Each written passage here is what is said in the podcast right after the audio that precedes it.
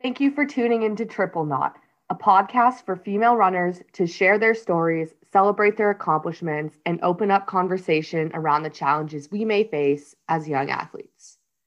This is a wicked special episode because not only is it episode 20, it is the first episode where I haven't interviewed current collegiate athletes, and I am joined by not one, not two, but three guests Miranda, Marcy, and Emily, the four of us have come together to recap and reflect on our experiences as counselors for the fabulous Wildwood Girls virtual camp hosted by Marie Markham and Robin McGillis, which took place this past January of 2021. And this was Marie and Robin's first time hosting a virtual girls camp, definitely the largest Zoom call I've been on. I think I saw up to 300 participants, counselors, campers, most of which are current middle school and high school athletes, and coaches. Marie and Robin founded Wildwood on the principles of empowering and educating the whole female athlete, and they are absolutely doing that and more. They're putting out such incredible work, whether you're a coach, athlete, anyone looking to support female athletes, not just runners you can find them at wildwoodrunning.com and give them a follow on Instagram at wildwoodrunningpdx. Throughout camp, we would split up into breakout rooms where counselors would facilitate a discussion on the topics of that day. And for this episode, the four of us will get into a conversation of what we experienced at camp and how that intersects with some of our own experiences. And of course, whatever views we express are our own and might not speak to that of the rest of camp and its contributors. The list is long, but for an idea of the depth of knowledge and topics covered at camp, we saw presentations from Oiselle pro runner Rebecca Mehra, Courtney Frerichs and Marielle Hall of the Bowerman Track Club, Elyse Kopecky, co-author of the Run Fast, Eat Slow cookbook, people like Emily Kraus, Kara Bozzi, Elizabeth Carey, and Maria Delzot, who are experts in their fields covering topics like RED-S, periods, identity, nutrition. Presentations from Eric Detman, Coach Bennett, Timo Mostert, Jason Retz, Ava Knapp, Christy Smith Ryan on topics like core, visualization, leadership, and so, so, so much more. So, thank you so much to everyone who made camp possible and shared some of their insight. And without further ado, let's hear from some of our counselors, shall we? My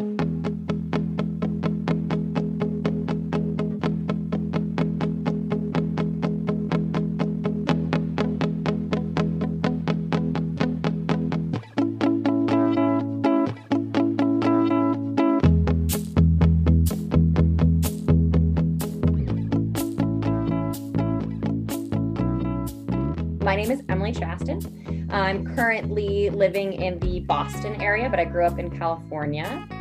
Um, I ran cross country and track for Campolindo High School. Very competitive program there. Got to know my coach really well, and um, he was the one who actually introduced me to the Wildwood Running Camp and suggested that I get involved. I ran briefly for Boston University before kind of deciding to take a more academic route in college and not do as much running. Um, I say that, but then I immediately started training for marathons. So I just couldn't give it up as hard as I tried. Um, so yeah, since then I've been doing uh, marathons and ultra marathon races. For my career, I'm a health coach and a personal trainer. So I work with others who want to kind of build a healthier lifestyle, whether that's um, you know physical, mental, emotional, everything to to get healthier. So um, running's been a big part of my life since I was young, and um, I hope that it is forever. I'm Miranda. Um, I so I'm currently living in Cleveland, Ohio. Uh, this is where I'm from. I went to school at George Washington University. I ran there. It's a Division One um, cross country program. So I ran there for four years. Um, got my bachelor's degree in exercise science. Went on to finish um, my master's degree as well at the same institution in ex- exercise science as well. Um, and now I'm going to be going into a physical therapy program. So I'm starting a doctorate of physical therapy um, next year. So I'm really excited about that. I just can't stay away from school apparently. um, but my my running background really uh, started from uh, middle school. I ran because my sister ran, um, and I fell in love with the sport pretty quickly. Again, ran you know into high school, and then chose to run in college. Um, my primary specialty in college, I would say, was more long distance based. I was a 5K, 10K runner, one of our only female 10K runners. So that was kind of an interesting experience. But yeah, I mean, otherwise, that that's really my my running background. Now I run, you know, pretty moderate amount, nothing crazy. I don't really train for anything. At, you know, I, I've had a history of some injuries that have kind of taken me away from doing any really intense training or, or logging a ton of miles. So, um, but now I just, you know, I do it because I love it, just like I'm sure all of you guys, and something that keeps me in touch with the sport. And, you know, I think my favorite part of it now is more the community rather than just the running itself. And I'm Marcy Klimek. I am training out of Oregon right now. I had also been in Boston the last five years before that.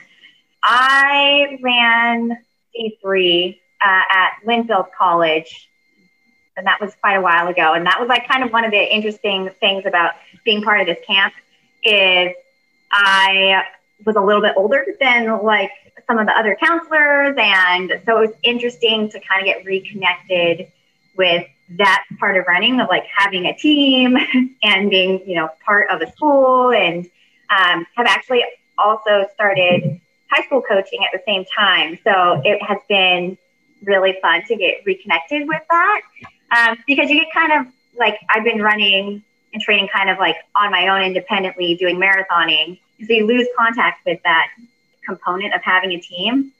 So it's really really fun to like get reconnected with that. But um, yes, I was uh, graduated from Linfield College, which is a small school outside of Salem. And then from then, I've just been, been doing like mostly road marathoning, but also dabbling a little bit in like a trail ultra or a little bit of track here and there. Really enjoyed indoor track when I was living in Boston because that was something we didn't get to do really on the West Coast. So, kind of a little bit of everything. Um, I still work for uh, Massachusetts General Hospital, so I just work remotely here in Oregon. So yeah, that's what I've been up to.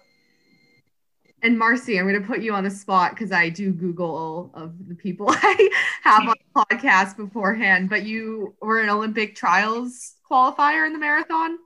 Yeah, I I have been trying to compete in Olympic trials for so long. Um, the first time around, I missed the qualifying mark by like 15 seconds.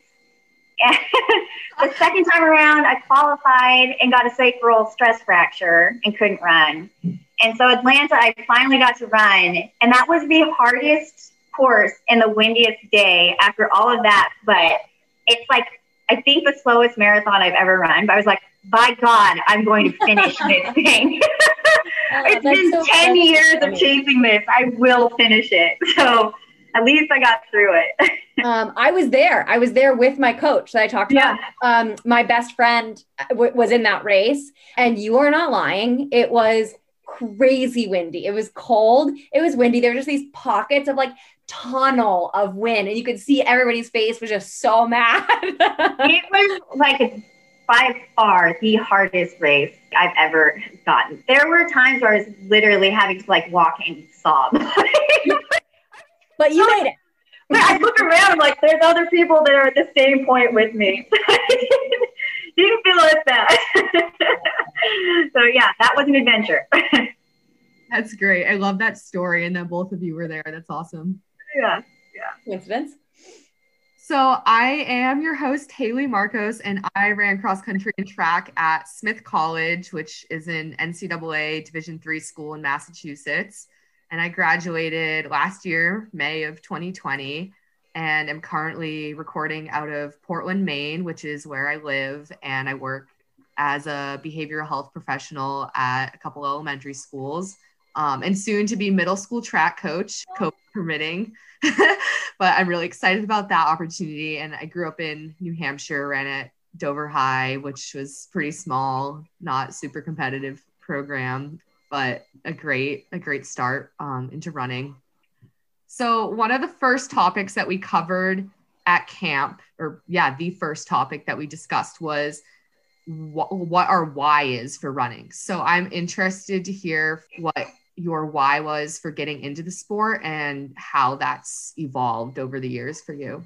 Marcy, you can take us away on this one when you're ready. Sure. I mean, I think, you know, initially, and this is like the interesting is like, I was trying to put a lot of these topics like into the context of like high school girls. And so like, I was reflecting like, okay, well, when I started running in like middle school, I mean, I think it was just something that I like was naturally good at. And so it was like nice to get like some positive feedback and some, you know, recognition and then how much that's evolved over time. And now it's like, you know, all the different reasons, you know, like just a space to think and like a sense of routine and stability, which I've really enjoyed throughout the last year since everything has been so wonky. I've really leaned on it as like, you know, you still have this thing where you go out and you do the same things every day. And it's a great way to meet new people. Um, you know, it's like moving to Boston and then back from Boston. You, it's such a like natural community that you have. So, I mean, there's, and that was like the nice thing is when they were going over this topic, even within the high school kids, you saw a huge diversity of reasons. And it made me even realize some reasons I hadn't thought of before that, you know, that they were bringing up. They had so much to offer and such an interesting insight. So, yeah, I thought that was nice. What about for you, Emily? Yeah, I think it was interesting. It had been a while since I sort of reflected on my why. And I think that's such a huge reason that some of us go through these dips of motivation as an athlete or as a runner is you don't often spend time thinking, like, well, why am I really doing this? Like, I know this is on my calendar for the day, but like, have I really taken a minute to think about the bigger picture why this is important to me? So you know, when I got started in high school, it was something that, um, you know, my older brother had done and been very successful at. And I thought, oh, this is something that I, you know, want to follow in his footsteps. So initially, my why was really kind of external. It was, you know, this person did it, somebody that I admire, I'm going to give it a try. Um, and then, kind of like Marcy said, like I was just a little bit better at it than I thought I was going to be. And when you're that young and impressionable, being good at something is a very good feeling. And to feel like you're encouraged, and um, you know, people are are telling you that you have all this potential, which is um, good, and they're investing, you know, their time and energy into getting you better at your at your sport. So I do think a big, you know, part of my why was sort of exploring something that I had a little bit of talent with, um, but then it became you know my best friends my teammates camaraderie was uh, part of my identity as, as a high school student. And then um, you know even when i started college only then did i figure out that i don't necessarily need a d1 program and this to take over my life to still be a runner that my identity could be tied to running without um, kind of an official stamp on it um, so now I think my why is a lot more kind of that physical, mental, emotional, all into one. That I love the way that it makes me feel. Um, it's a good, you know, like Marcia said, it's good thinking space. It's a good part of your routine that you can count on when things get tough. Um, and it has allowed me to, you know, meet new people and to set goals for myself um, and achieve them. Because I think sometimes when we get older, exercise becomes just about oh, I have to go to the gym, I have to do this or that, versus I have a goal, I want to run this fast, I want to run this many miles. Um, so again, I do think that the why changes over time. And right now, it's just the biggest why is health and happiness, I would say. Yeah, for sure. And I love to, well, what you said about I like feeling like you have to do it. One thing my coach would always say was frame it as I get to do it. And that was always something that was so powerful. Like how lucky are we that we get to go out and run every day and have a team surrounding us.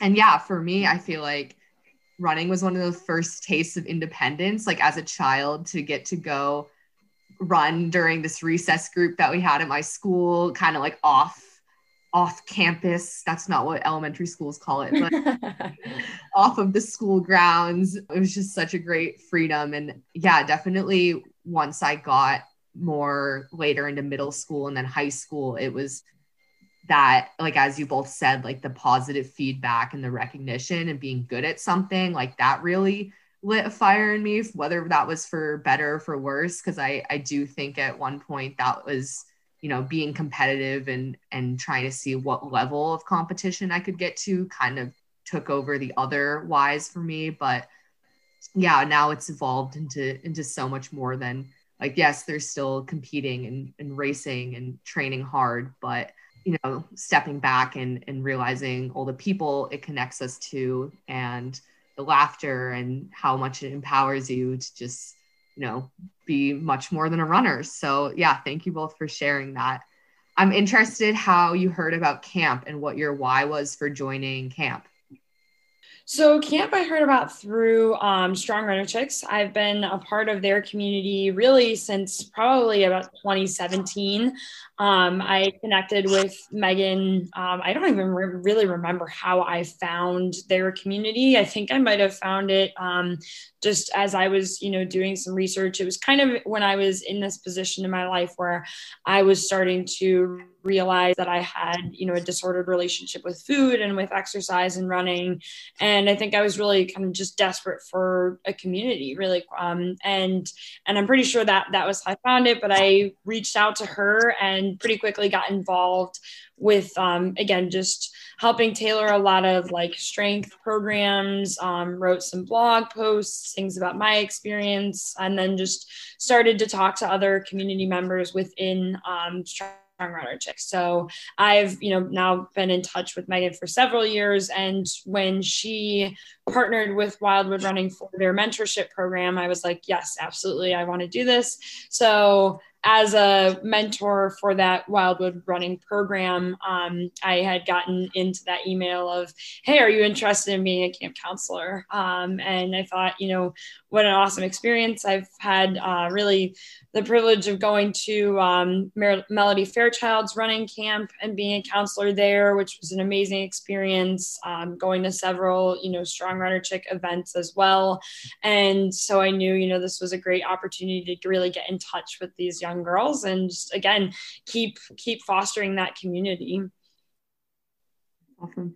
I lived in Boulder, Colorado for a summer and I I worked with Melody at one of her youth running programs um, and she told me all about her camp. I and, and invited me to it that summer, but I wasn't able to go because of of my work, but that seems like such a, an amazing experience. And I also just saw someone outside my window running with a tank top and a jacket tied around their waist. It is freezing and snowing here right now. So it seems like they were prepared, but I guess got a little hot. So oh my god, I can't even imagine right now it's like 19 degrees. So I can't imagine running in a tank top in that weather.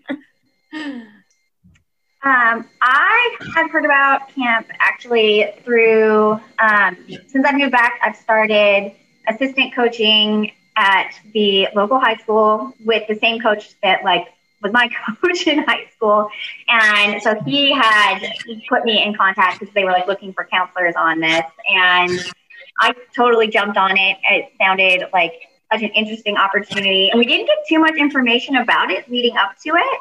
Um, so it was kind of just, you know, we like showed up and they're like, well, these are kind of the topics for the day, go. And it was nice in a way though that, you know, it was pretty free form and I appreciated that. Like they did give you some, you know, basic questions to build off of, but I loved how like they kind of allowed everyone to express themselves in a very like natural, free flowing, not so like, you know, predetermined and plotted out. So, um, I mean, I'm definitely a yes person. If I have any opportunity to connect with like the running community, I will definitely take it. So I'm, I'm just glad that I was able to get connected. But yeah, it, it was such a fun experience.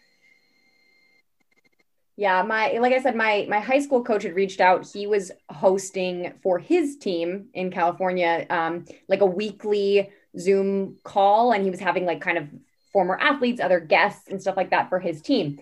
So he asked me to come on there to talk more about um, like healthy habit behavior, which is like part of what I do for work. Um, and then had after that conversation mentioned that there was opportunities for for counselors for this um, and i did you know it only took me like five minutes of research to be like i am so on board with this but like marcy i'm very much like a yes person new opportunities meeting new people like networking in whatever way especially when it's um, you know geared towards females i think that's very powerful um, and i just I loved the vibe from them. The first like Zoom call we had to the end. Um, again, it was like not really, it was well organized, but it wasn't rigid. It felt like we had room to sort of express and go a minute over or share personal stories without it being like, oh, you're on a deadline and like this is exactly how camp is going to go. It's like they kind of just like let it flow for itself. Um, and I was so, so happy. Even after the first night, I was like, this was such a great opportunity. And I was really happy to be a part of it.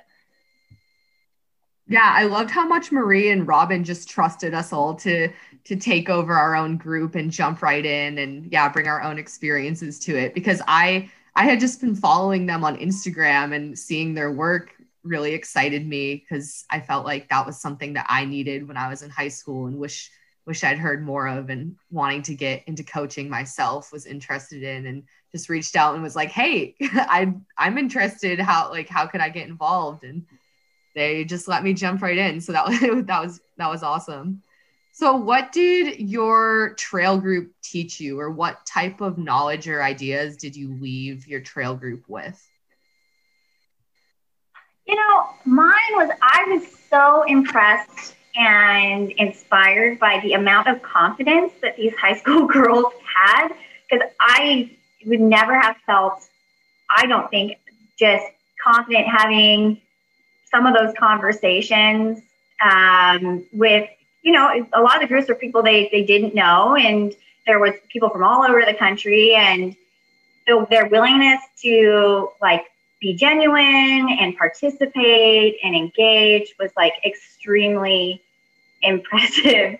And so I think that was actually the biggest thing that I came away from was just that these these kids are amazing. And so much of the stuff that was like, well, I thought would be like a little advanced for like high school kids. Cause I, I mean, maybe I was naive in high school, but like none, a lot of these topics were like things I'd never like visualization or even like discussing your period or like I didn't touch any of that stuff. Even in college, a lot of it was like not really like open for discussion. So I was like, well, I don't know if this is going to be a little bit advanced for like high school girls, but half the stuff I get in there like, yeah, I've heard about this. Like, let me add this other thing that I know about it. And I was like, it made it so easy. like, they're just so like that's so confident and like just their knowledge base is like maybe it's just the availability of information, but I was just so blown away by the girls. They were amazing. Yeah, I I agree. I think like certain days and certain topics, um, I had a lot of participation. Other days, other topics, not as much. And like that could be a number of things, right? I think the comfortability definitely grew over time to feeling like, oh, we sort of know each other a little bit. Um, but it was interesting, especially when they had given us, you know, something to read or something to reflect on. The things that I picked up on were different from the things that they picked up on. And I think that's so important is to say, like, oh, I picked these three quotes that I think were really powerful. And somebody else found one. I was like, oh, that's amazing. I didn't think of that. Right. So just in being a little bit separated, we each came up with our own like sort of takeaway statement or powerful statement from that. Um, but I do, I think their willingness to, to be vulnerable and to show up was amazing. Um, reading their like posts afterward were awesome. So for those girls who didn't maybe feel comfortable like speaking speaking up they had an opportunity to share their thoughts over like the kind of message board system. Um, but yeah i definitely think I, I, I learned a lot from from them and and i hope that they you know in turn took a lot away from those kind of peer conversations too. Yeah, for sure. I kept saying to my group, like the fact that you're here and participating is just such a big step in your commitment to yourself and your team as a person and a runner. And yeah it was it was super great especially after everything that's we've all been through the past year collectively and individually. I can't imagine what it the experience of being a high school runner right now would be like.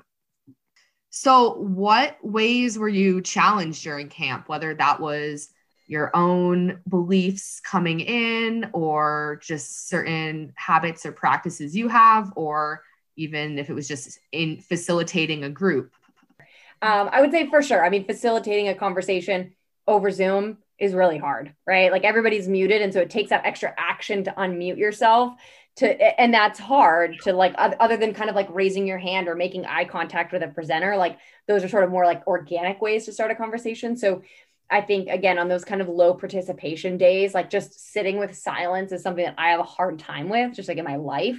Um, so I think that part was was challenging, but I would say it's hard to kind of like go back and try to like relive some of those high school struggles and to say like oh these are things that happened to me these are things that i heard right rumors that are there trying to dispel that like again it, bolstered the fact that i was like i wish i had something like this in high school because i could sort of say that happened to me. I believed that. I thought that I was in that. Right. And so I think that is sort of a, I mean, like to say it's traumatic is a little bit above and beyond, but like just kind of reflecting on that and feeling a little bit bummed out for high school Emily that really had a hard time. And now being like, I wish I could be there for her and tell her some of the things that, you know, these girls are learning now. So um, just that self-reflection process i felt like over you know over the course of the week i would sort of continue to to think about those things which is powerful um, but not always easy you know what i mean yeah i think with that there was like i was very torn between like wanting to share things that were personal to me but also trying not to use the you know my personal labels for things or my personal experiences with things in my language when I was discussing. I was trying so hard to more so just get them to talk because, you know, I'm turning 34 this year. A lot of the things that for me are challenges in running are going to be different than for, you know, a freshman in high school. And I just, there is something wonderful about a little bit of like being naive at that age where like if if you don't feel any stigma about like your body type or anything, I'm like, I don't want to like put that on you. Like if that's, I want to make you aware of it, but I don't want to like create all of a sudden this thought. You're like, well, is that normal to have like a stigma with certain body types? And so it was like this this balance where like it's of these kids you could tell they just had never like really thought of that before. Like they were very comfortable, like that that hadn't occurred to them that like there you that this could even be a problem. You're like, oh, I, I want to prepare you, but I also don't want to like bombard you with too much of my like what uh, things that I'm seeing or I've gone through. So it was it was an interesting struggle um, between kind of those two things. Yeah, totally. Both of those points resonate with me so much because I I too wanted to share my experiences because I went through my own challenges of having an eating disorder, burning out, like different mental health challenges.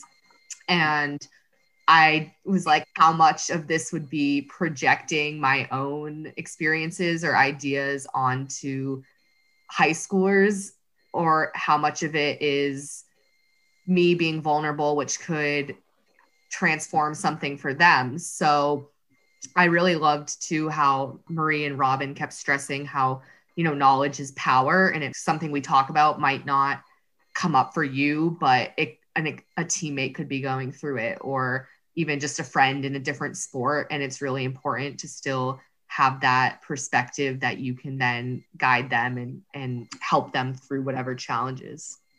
Yeah, I mean, it was even like taught that like I personally had maybe was not 100% comfortable talking about. It was like I wanted so badly to like project confidence so that like that would encourage them to feel some confidence because I was feeding off of them when they would like be, you know, comfortable talking about something. I was like, that's great. If you just kind of set the tone that like, you know, anything you say is good and we're all going to respect you, then like that would kind of feed into that cycle. So I was trying so consciously to like just watch the tone of my voice and the words I was choosing and to like always stay very respectful and inclusive and you know not slipping into like my personal feelings about stuff because I wanted to like encourage a certain tone for the group altogether. So, which could be a little challenging. Something that I wanted to get your guys' feedback on, I thought was interesting, was whether or not. So I had a few um, like teammates, right? So I think I had like three or four girls were on the same team in Montana, and a couple girls were on the same team. And I wondered, do we feel like that was a like a positive choice as in like oh i know i know this person like we're already close this is great. Or would you feel like it would be easier to be like vulnerable and open up to like strangers girls who maybe going through the same thing but like you don't know them you don't see them at school they're not on your text chain you know what i mean? My thing was like what could have initially been like a negative thing is like, oh, we have to do this camp virtually. Turned out to be a very cool component mm-hmm. um, because you had such diversity in the, the areas people were coming from and, you know, different dynamics on their teams. And I think looking back on it, breaking up teammates uh, could have been a really good idea. And also the decision to like not invite coaches into some of the smaller groups was also, I think, a really good idea um, yeah, I think just having some people that you don't have to go back to practice the next day and like, you know, you it just feels a little more like anonymous than being with your teammates. How have some of the topics at camp shown up in your running or some of the topics that we covered at camp shown up in your running experiences? I mean, some of the speakers it was kind of a treat to be in on like these speakers just on a personal level because a lot of it was useful information and inspiring if you're high school level or whatever level you're at. I really, really enjoyed actually the, the pieces that first weekend on journaling. Um, and actually, like the different posts and photos that the girls were posting of their journals were like really inspiring. And I was like, have definitely looked through them. I was like, wow, that's a really interesting idea and I've done a much better job of journaling, mostly just from like kind of seeing the interesting things that they were doing. But I thought that actually the the speakers that were most inspirational were some of the ones that had I mean, they were related to running, but not specifically running focused. Like the ones on, you know, diversifying and exploring your identity. And um, Ria Dalzot, her nutrition was probably my favorite presenter, just the energy that she brought. Um, and like I said, it was somewhat running specific, but it was also very well rounded and you could apply it to like so many different aspects that you had in your life. So I really enjoyed actually a lot of the speakers that weren't running specific. And I mean, they were all great, but just on a personal level, I really enjoyed those speakers. So. Yeah, I agree with that. I think that, again, being a little bit separated from day to day competitive running, personally, I found that some of those kind of more holistic speakers were really interesting, trying to um, you know, build your identity as a woman, as a human before just being a runner. Like, let's think about this kind of like long term life after running, like life after competitive running. Um, I did think that the kind of uh, nutrition conversations were super interesting. And, you know, the like running on your period, the RED-S conversations were definitely something that like I feel like my high school self that would have been really like relatable and interesting. And I mean, even like in my, you know, early 20s, I'm I'm 28 now, like trying to still like not overtrain and like maintain my period and maintain my nutrition. That's still stuff that I'm dealing with. Um, and that's not something that like I necessarily shared with those girls, but I'm sharing it now as it, it, it's still hard. It's still hard to be a runner and to take care of your body as a female. And so I did feel like those speakers were very powerful and they, they would have been then and they are now. So I think they did a great job kind of balancing the interests of the different speakers and what they had to offer. Yeah, I, I, completely agree. I love that you mentioned again how they talked about that identity piece and how again being more than a runner, more than an athlete, and really touching on how can we, you know, again, maybe it's through journaling, right? Like how can we find our identity in other ways?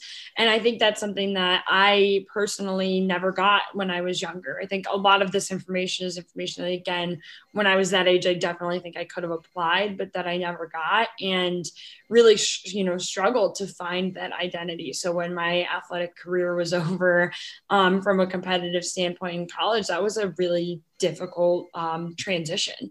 And so I think again, bringing those topics in for these girls is is only going to help them, especially as it compounds over the years, right? Because they're only in high school. If they choose to go and run four years competitively in college, they'll at least have had a foundation of that, you know, work being done on how do I cultivate my identity outside of this sport. Um, but I, I personally, I think my my favorite part of all of the speakers again is really the topics on how important your menstrual cycle is. Um, that was something that I personally, I mean, didn't get until I was 21 years old, um, which is, you know, just it, now looking back, I'm, I'm 24 now, and I, I don't, you know, I think about that all the time. I'm like, oh my God, like I, you know, that is so abnormal. And never once was it brought up to me as a red flag until it was pretty much you know too late as far as my bone density is concerned you know um, that took a very large hit um, and I, so I think about it all the time. And I think that's why I love these resources for these girls is I hope that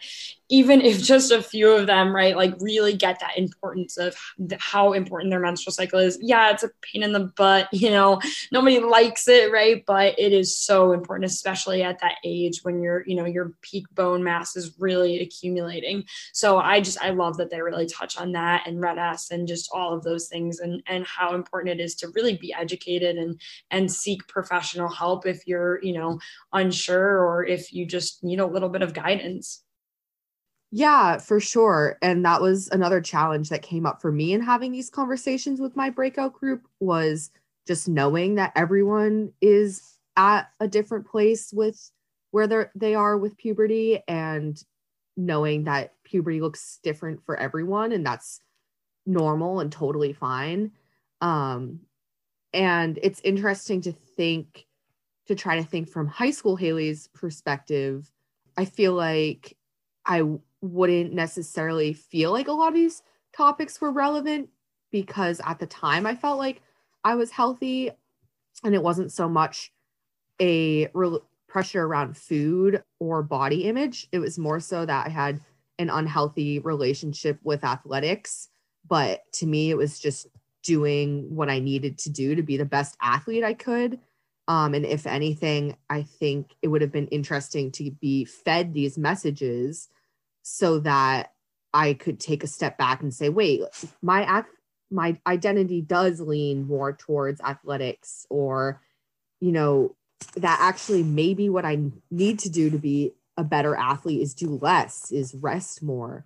And I just had a misinformed idea of periods and eating disorders too so that when i did go through my own challenges in college of having an eating disorder that was rather atypical from what i had been fed in the media. And even my primary care physician i remember i hadn't had my period for over a year. And she's like oh that's you know totally normal for endurance athletes. You don't have low body weight. You know you're fine. And it would have been interesting how how getting this knowledge and information would have helped me maybe or brought me to different realizations when I was in high school that might have prevented some of the challenges I went through in college or have better equipped me for going through those challenges.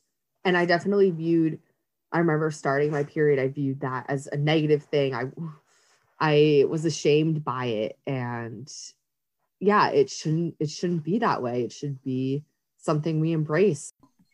I'm interested in what if if we all can dig back a little bit to what our transition from high school running from high school running to college running was like and what came up for you in that transition.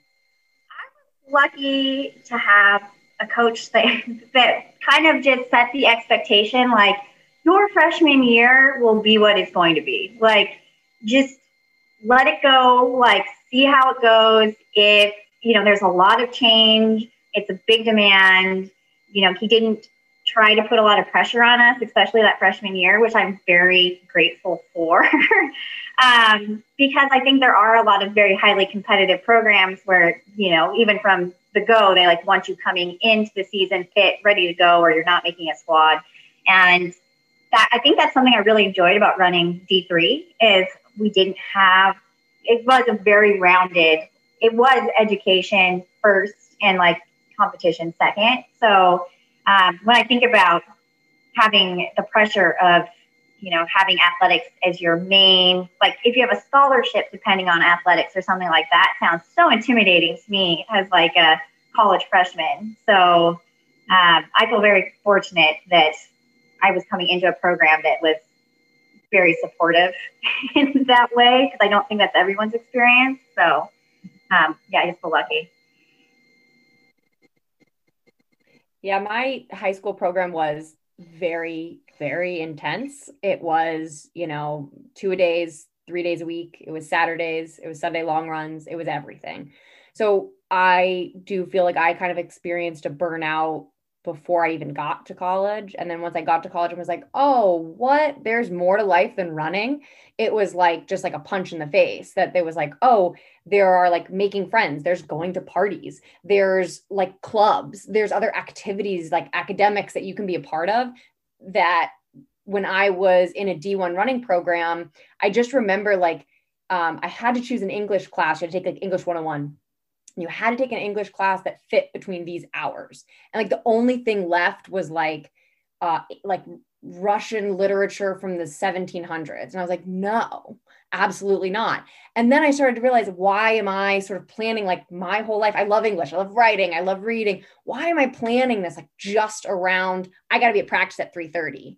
You know, and so that was sort of a wake up moment for me is that can I still have running as part of my identity?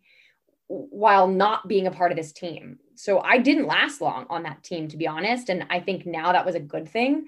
Um, but I think like what Marcy's experience had that mine didn't was um, you're a person, you're a person, you're a student, you're an athlete, and we want you to do the best you can your freshman year, but things are hard. And nobody like acknowledged that. And so I felt like I was just thrown into a D1 running program that was a lot like my high school that was like, this is still your life and I had to take a step back. And that wasn't for me, you know. Um, and I again, I didn't last long on the team, but luckily with running, like you don't necessarily need other people. You need your shoes, and that's it. You know what I mean? So um, that transition was hard for me to sort of say, okay, I can still have running be a part of my identity without being a part of this team, and and and learning how to realize that. Uh, I'm not letting anyone down. This is about me. This is about my life and my identity, and I have to do what's right for me.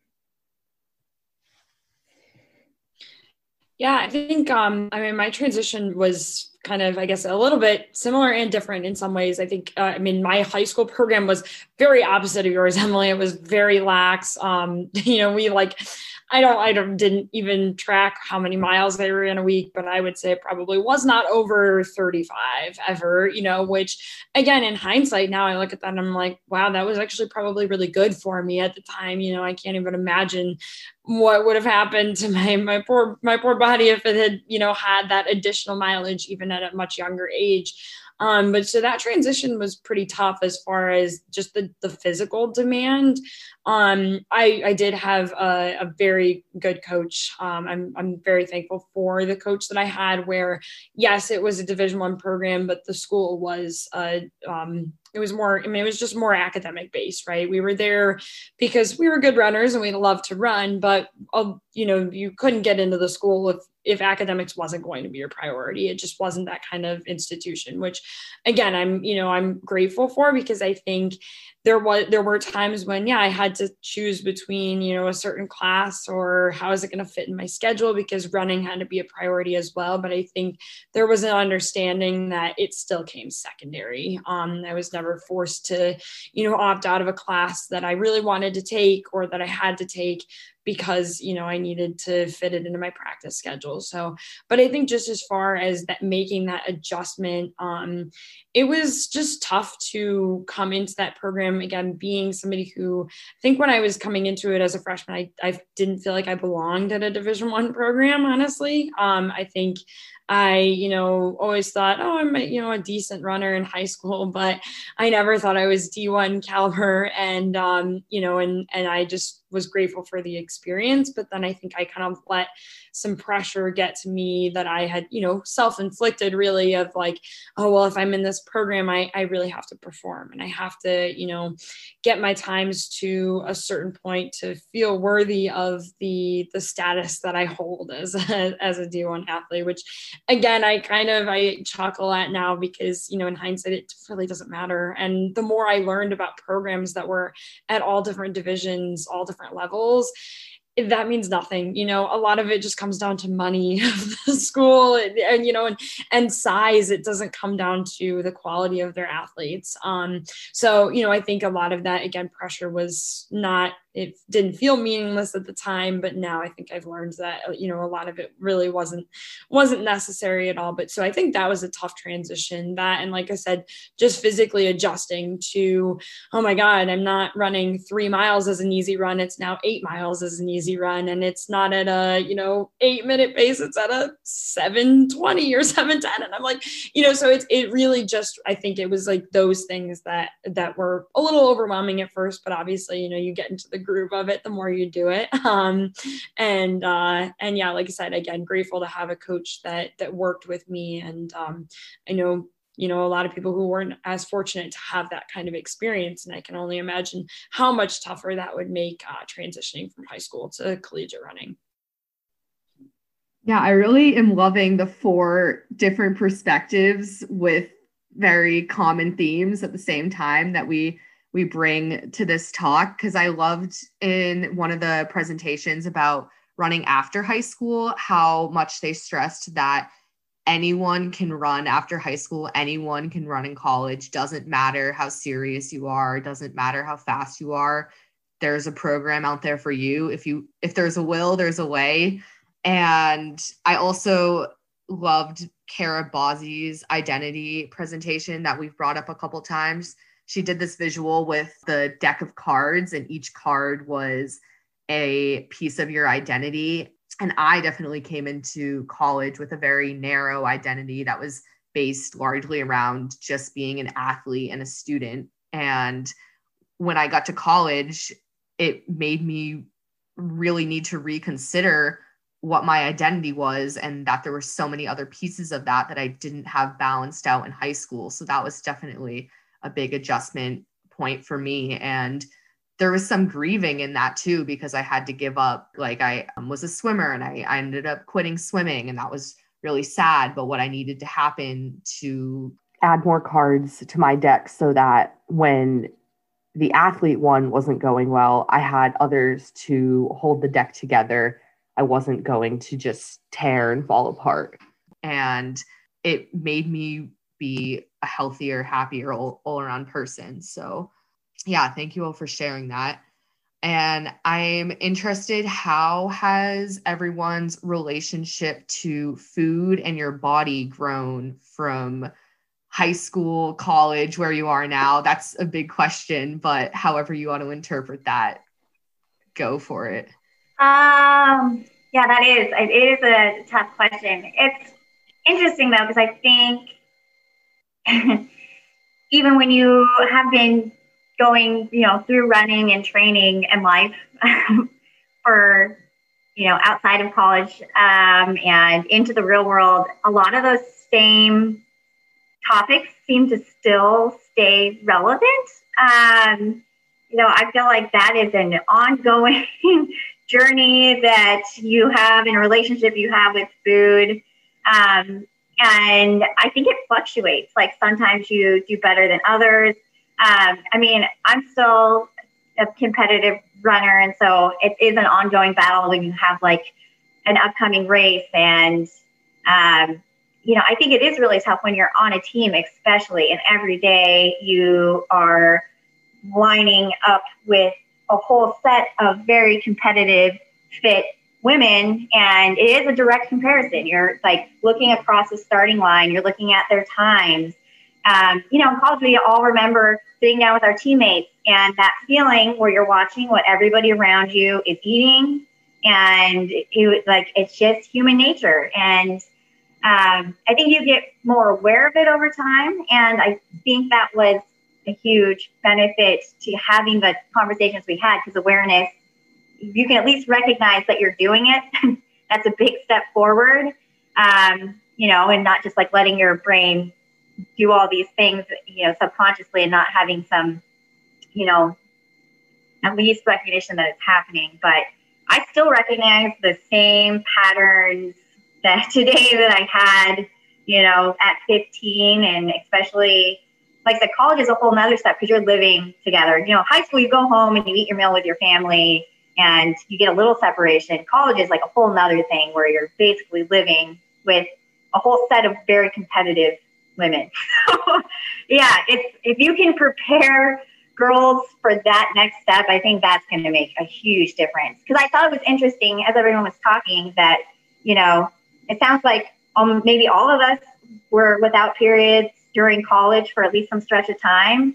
So, I mean, that's, you know, four out of four is kind of a, an interesting statement about how prevalent that was. And I can tell you, I never had a conversation with my high school coach or my college coach about it. I just didn't feel comfortable about it. So I felt very isolated um, and wasn't getting the help that probably I should have been getting. So, um, but it just didn't feel like a comfortable conversation. It wasn't a conversation I was hearing around me, even amongst the girls on my team. And um, it's, strange looking back on it that it, it was that way, but it was.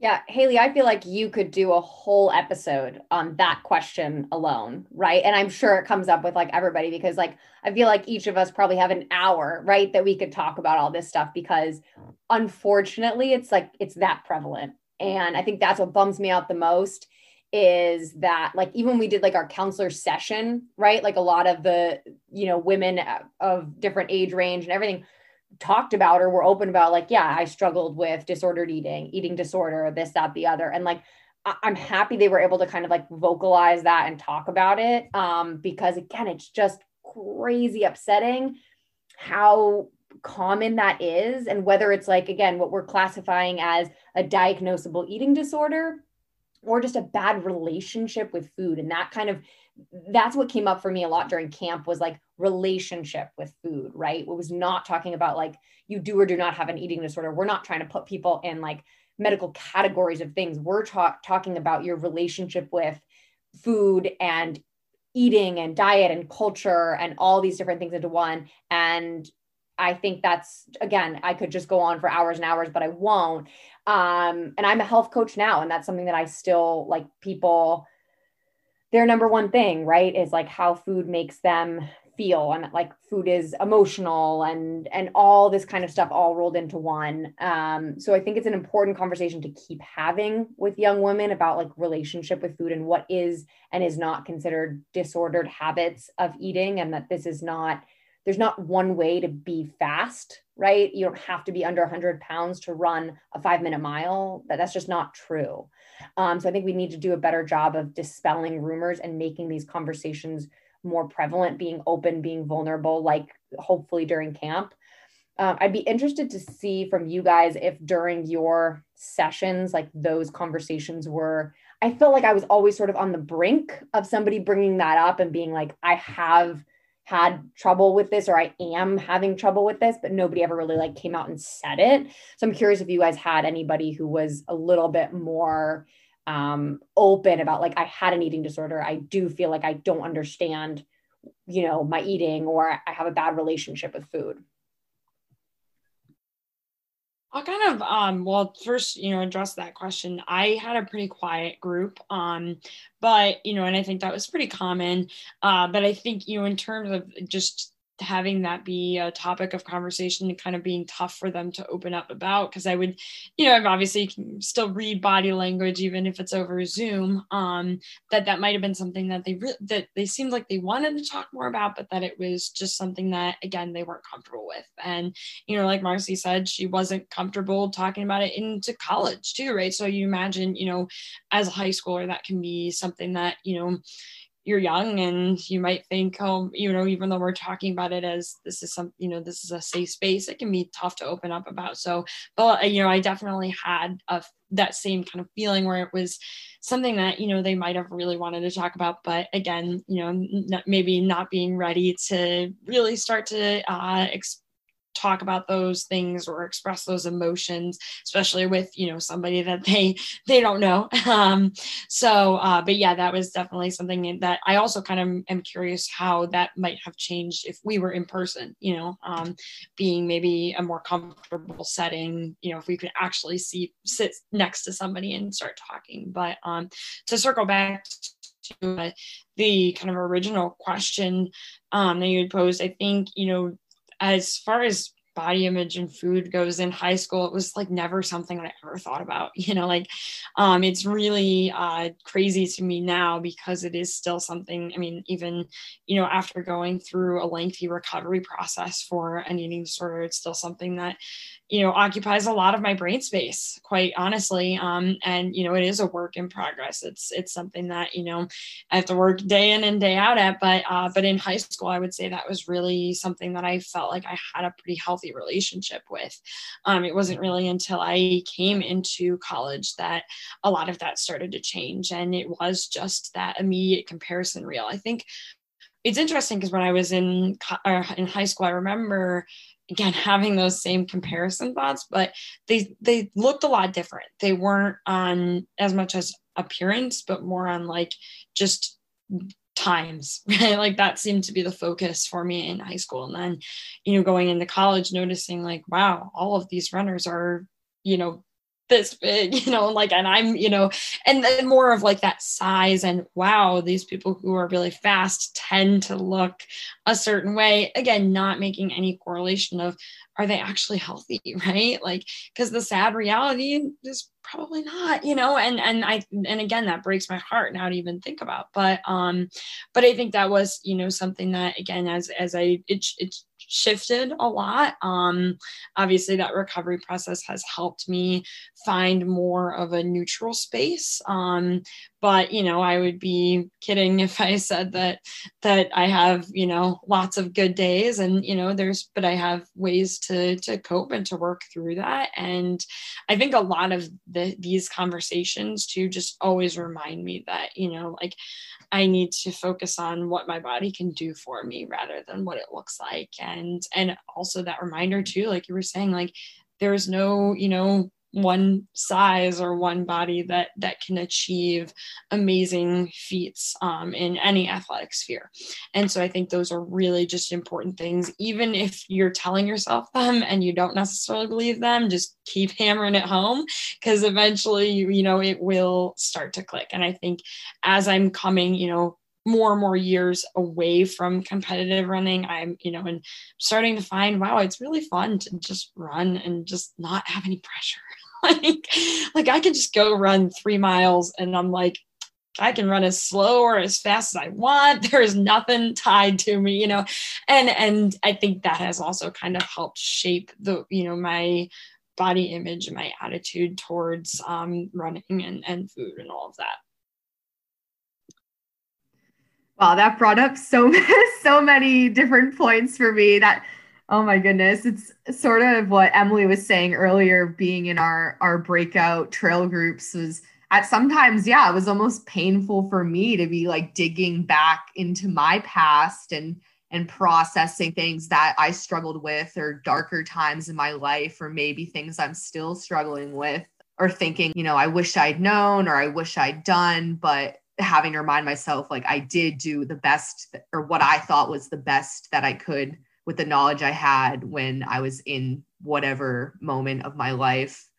But yeah, I really hope that even if the harder parts of those conversations didn't come out in our trail groups, necessarily that that could be that spark to start processing something or maybe open up to a sibling or a close friend and then like bring that to a team and and keep igniting those conversations and something else i think about a lot is i know for me too as a college athlete like maybe looking up to professional runners as something like you want to aspire towards or like oh clearly they're at the top of their game so like I need to do what they're doing. But no, running is their job.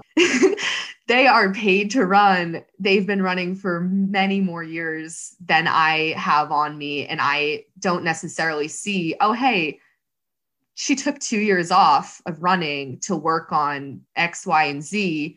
And yeah, just qualified for the Olympics. But like, I don't see her day to day. I don't realize it's her job that she has nutritionists, has you know you don't know all all of the little pieces that go into it and that's just not attainable when you're in high school or college is to be like a professional runner and i loved i loved maria's presentation so much i loved how she talked about embracing food as an experience. I remember one of the counselors sharing in her group that they talked about food as a love language i think that i think she sh- she said. And I just thought that was such a beautiful way of framing it because you know it is so much more than just fueling your bodies. Like yes it's important that you're getting all the nutrients you need but food's also it's like memories and connections and community and it's it is an emotional experience. There's no shame to that.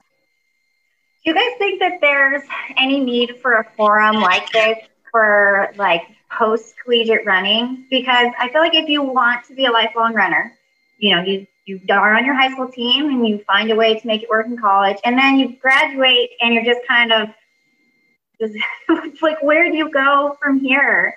Um, i don't know if anybody else had that experience but it's there's just kind of this moment where you fall off the edge and you know if you're lucky to be in a, a good running community where you can find some connections but especially seeing how well this did in like a Zoom component for like the high school kids, I was like, oh my gosh, I would love to have an adult wildwood camp uh, and like have some of these same conversations like we're having, uh, you know, from a little bit different perspective from like another five, ten years down the road and like have the opportunity as some, you know, as like I said, I'm 34, but like girls that are just graduating being like, oh my gosh, you have so many fun options with what you can do. If you like haven't been introduced to ultra running, like here are some connections here, like because it's all different training and you're just Googling it and trying to figure it out on your own. And it's like this big mystery. And I think a lot of people kind of get lost from there. Um, so I don't know. I, I don't know if like there are forums out there that I haven't heard about. Like I'm very interested in the like strong runner chicks. I I've never even heard of that. I don't know what that is. So Well, I can kind of jump off because that's, you know, I guess they bring in a little bit of that. They, you know, I think um, Megan Flanagan, um, she's the the founder of that, and she really started it from, I think, the angle more of young runners. Again, same idea as Wild Wildwood, um, really focusing on that experience from a younger age, right? With the hope that if you, you know, can get this information to younger girls, it won't be as much of, uh, you know, shock or as it might not do as much damage. Um, honestly kind of like a damage control right? Um, is the way that i think about you know that information giving you know just giving them the resources from a younger age. But she really does pull now a lot from post collegiate um, all levels of running right? So if you just you know you run for fun or you you know you do competition but you do on your own terms or you're in college again any level you're elite you're sub elite you're you know all of those atmospheres. So she um she definitely does do some of that work to try and again cultivate a community for again like i think about like somebody like me now right? Like i'm you know no longer competitive.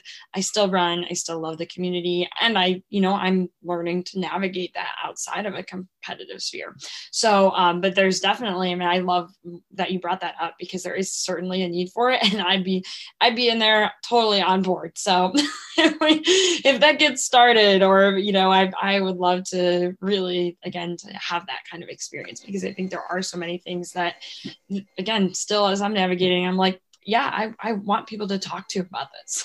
Yeah because that's me and as like running with you know, like women around my age you hear a lot of the same conversations about like running during pregnancy or while you're trying to get pregnant or if you've had an eating disorder in the past how like you have to adjust your running to like compensate for that. And there's like so many topics, actually a lot of the same topics as far as like body image and, you know, nutrition. And there's just a lot of conversations, even for women our age, that again, you're like, where is the forum? Like what no one's having this conversation. Like, you know, there'll be little bits where like, we should start a conversation. But you're like, yeah, let's have the conversation. Let's let's do the thing. Yeah. Well, I guess that can lead nicely into one of the last questions I had was how do you want to bring this work of Wildwood into your life, whether that's your own practice and experience as someone who enjoys running or whether that's your coaching experiences, your your jobs. I mean, we all seem to have some sort of job that still involves coaching or or working with people. So whoever wants to go, take it away. I mean, I, I, I do think I learned a lot. I would say to me, a lot of my day to day is actually working with people who um, are overweight and struggling to get motivated to exercise or to eat better. So it's very like different spectrum, right? So some of the principles of intuitive eating work for those folks and some don't. Um, so what I would love to do is to be able to try to take, I that's just one example of that, like intuitive eating um, and kind of an identity. I think those are the two biggest things that I think I can take with me from camp and work with my clients to talk about okay, let's not focus on how many grams of protein and how much this and that and exercise you need. Let's talk about who you want to be and why being healthy is important to you.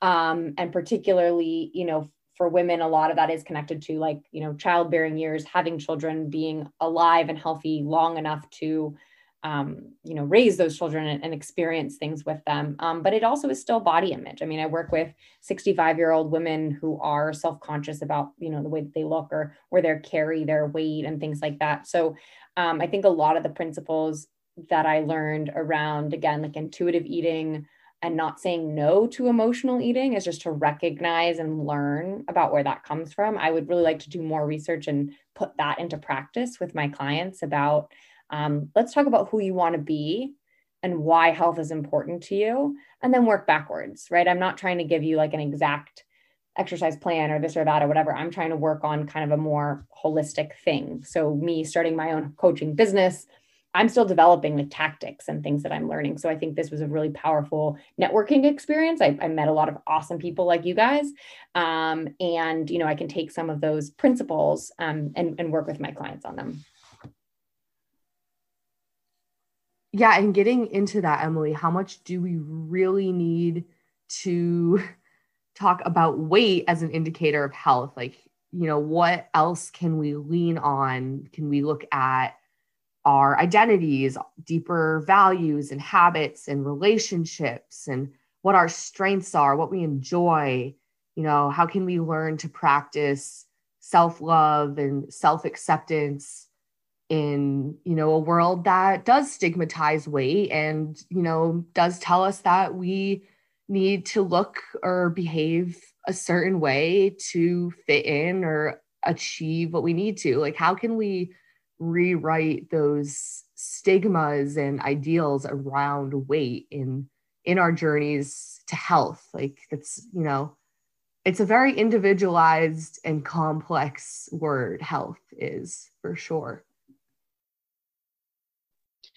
yeah, I I really like everything that you had said, Emily. I think, um, you know, again, for, for me, uh, currently where, you know, where I'm at, obviously going back um, to school, but for physical therapy, I think that's something that I ultimately want to connect into this world. I mean, my I want my scope of practice to be with athletes. That's um, that's my down the road goal. But I think um, there's really a, a, need for professionals in that field um, to you know be connecting all of this information back to their athletes right? Um, you know obviously my my role will not be as a dietitian and it won't be as a therapist right? But or you know um, uh, for psychiatric needs but for you know again when you come in for an injury or just working on preventative things um, how can i apply again the things that i'm learning you know by just talking with these girls about if that's going to be a client of mine in the future right?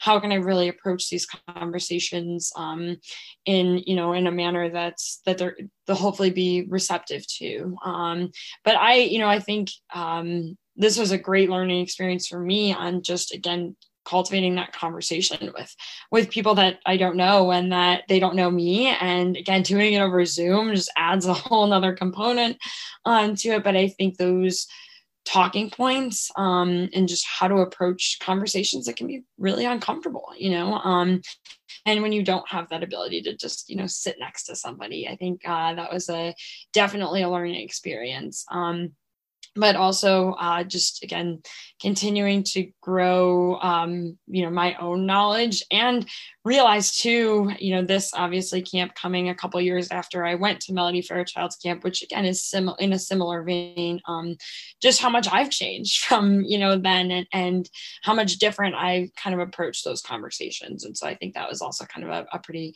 cool component of it. But definitely again love to meet new people um, and learn about other people's experiences and just you know the fact that they're talking about this stuff is, is just so important and i'll carry that definitely um, throughout my my years in whatever profession you know wherever i end up in my profession i guess yeah i think you know a lot of it has been for me just trying to keep these types of conversations going when the opportunities have presented themselves. Um, you know, I, I really felt like on that last day of camp, I was like, I want more. like, can we tie this into something else and like keep the conversation going? And I'm hopeful that there'll be more camps and more opportunities and uh, we'll see those things happening. But even just with people that I run with and with athletes that I'm running with. And, you know, I try to be like, hey, I have like did hear this interesting piece at camp last week. They had this interesting idea. Um, you know, like as the girls were running like last week, one of the girls was like, Oh, I'm having cramps. I'm like, Oh, here's the door. We can like have a normalized conversation about this. I'm like, Oh yeah. I mean, how are you feeling? And like, you know, try to get a conversation going around it. Um, some of the conversations are really hard. Um, you know, as when you actually are interacting with someone and you're seeing all these red flags and you're like, I recognize it, I've been there, you know, you are looking thin, your energy is low, you're injured repeatedly, and how to have that conversation with someone in a way that's like not they're not feeling like you're coming after them or shaming them, but that you just want to be supportive and you just don't know how open they are to having that conversation. Some conversations are harder to start than others. So I'm I'm hoping that um, there'll be just more information about how to generate these kinds of conversations, and because um, you know that's that's information I would have liked to have. Is like maybe had a whole nother section um, to camp where like the counselors could have gotten together and like had some more talks about that kind of stuff. Um, because there's so many concepts that I want to apply. I just am having a little bit of a gap in how to, you know, successfully apply them and kind of keep spreading the conversation. So, but in time, it'll happen. so just keep, like I said, keep the, these kind of conversations going. And I think it, it will happen over time. Yeah, and it's definitely not something that's going to look a certain way or has to be done a certain way either. Too, I think you know, as you were saying, Marcy, just like finding those opportunities of, oh, how can I naturally incorporate this? Um, and definitely, it's been, I think, like presently and previously for me, it's been you know using this podcast as you know how can we discuss have these conversations and and um, share out some of this knowledge and kind of like on a peer-to-peer basis with my teammates and and now you know as i mentioned i'm going to be coaching a middle school track team and i'm so excited about that but i'm also wondering like how can i take this work there too? You know what's it going to look like with um like a mixed gender environment or you know what are our parents going like where do parents see my place in having these types of conversations with their i don't know 12 13 14 year olds? So um, that's definitely something i'm just starting to to think about and and for sure want to um, explore. And from the perspective of camp too something i asked my group was you know how do you think of yourself as a runner when you're 25 or when you're in your 40s i was like because personally like i don't. 25 is only a couple years away for me like and, and you know they all were kind of like yeah no. So i love that you know asking yourself like yeah wait why do i run? Why is this important to me? Why is health important to me? And like how can we make this a long term process? But yeah pandemic hard to say that there's been silver linings in this time but you know the ability to connect across geographic boundaries through zoom has for sure been been a silver lining to the pandemic.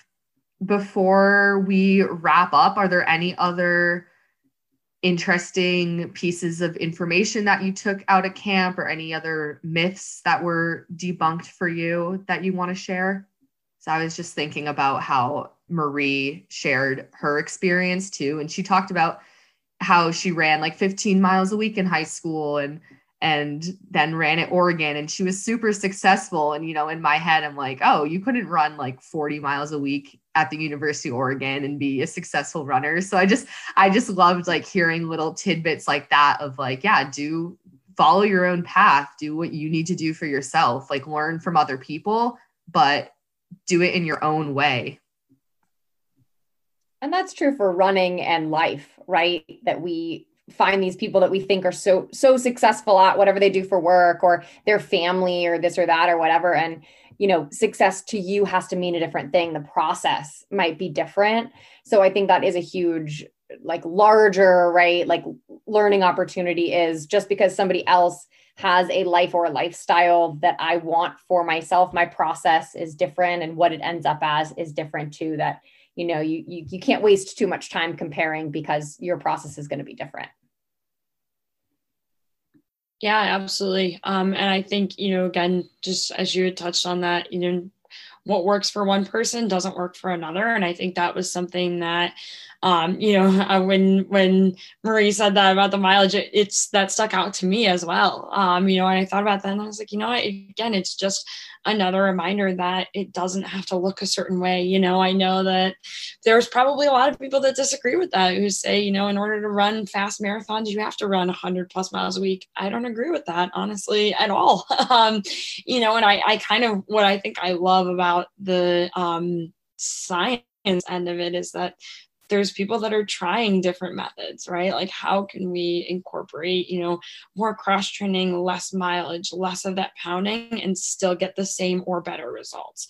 Um, and so I think that kind of stuff is really interesting. But um, but yeah, I think again that that major takeaway in all of the you know, on all the topics that we talked about, nutrition, um, training, body shape, size, all of that is, you know, it's a one size fits one, um, not a one size fits all. And I think that's something that everybody can use that that constant reminder that you know, again, we are our own individual, and what works for me may not work for you three, and what works for one of you guys doesn't, you know, it doesn't work for the other person, and we just have to trust our own process. Um, and like you said we'll, we'll, get there and just as long as we keep working at it and keep uh, that attitude up that you know we're, we're on our right path yeah i think like probably the biggest takeaway from that experience for me was just because I had been disconnected from high school running for a full 15 years, it was easier probably to see there is a shift happening. Um, just, and it, it seemed very clear from like comparing it to what I remembered from high school running and like seeing how these girls were talking to each other and the topics and how they were discussing the topics. They were far more educated and far more comfortable than I was on a lot of those things. And it was so encouraging to see that. Um, because, you know, it was a large group of girls from all over the country. And you're like, well, it's, it's a good sampling of what's going on within that culture. And I, I was just so happy to see the prevalence of that information being distributed and the steps that have been made there was just just so encouraging to me. So that was a very like optimistic, happy takeaway from that interaction. That it just seemed like it, it's made huge jump in the last even 15 years with the availability of that information. Great. Well, thank you all so much for jumping into this little crazy idea of mine that I had and making it making it happen. I really enjoyed our conversation and just want to give another shout out to to Wildwood Running. Expect much more out of them. Opportunities not only for for athletes but for coaches and really anyone who wants to support female athletes. So yeah, thank you Robin and Marie for the work and thank you Marcy and Miranda and Emily for joining me today. I just remember when I told my my roommates, I was like, "Yeah, I'm I'm doing a virtual running camp." They were like, "What?" Like looked at me like I had two heads. I was like, "Yes, one, I'm that obsessed with running, and two, it does matter." but yeah, running camp with no running. What you know, who would have thought? So it turned out wonderfully. It was great, yeah, great so. experience. You did a great job.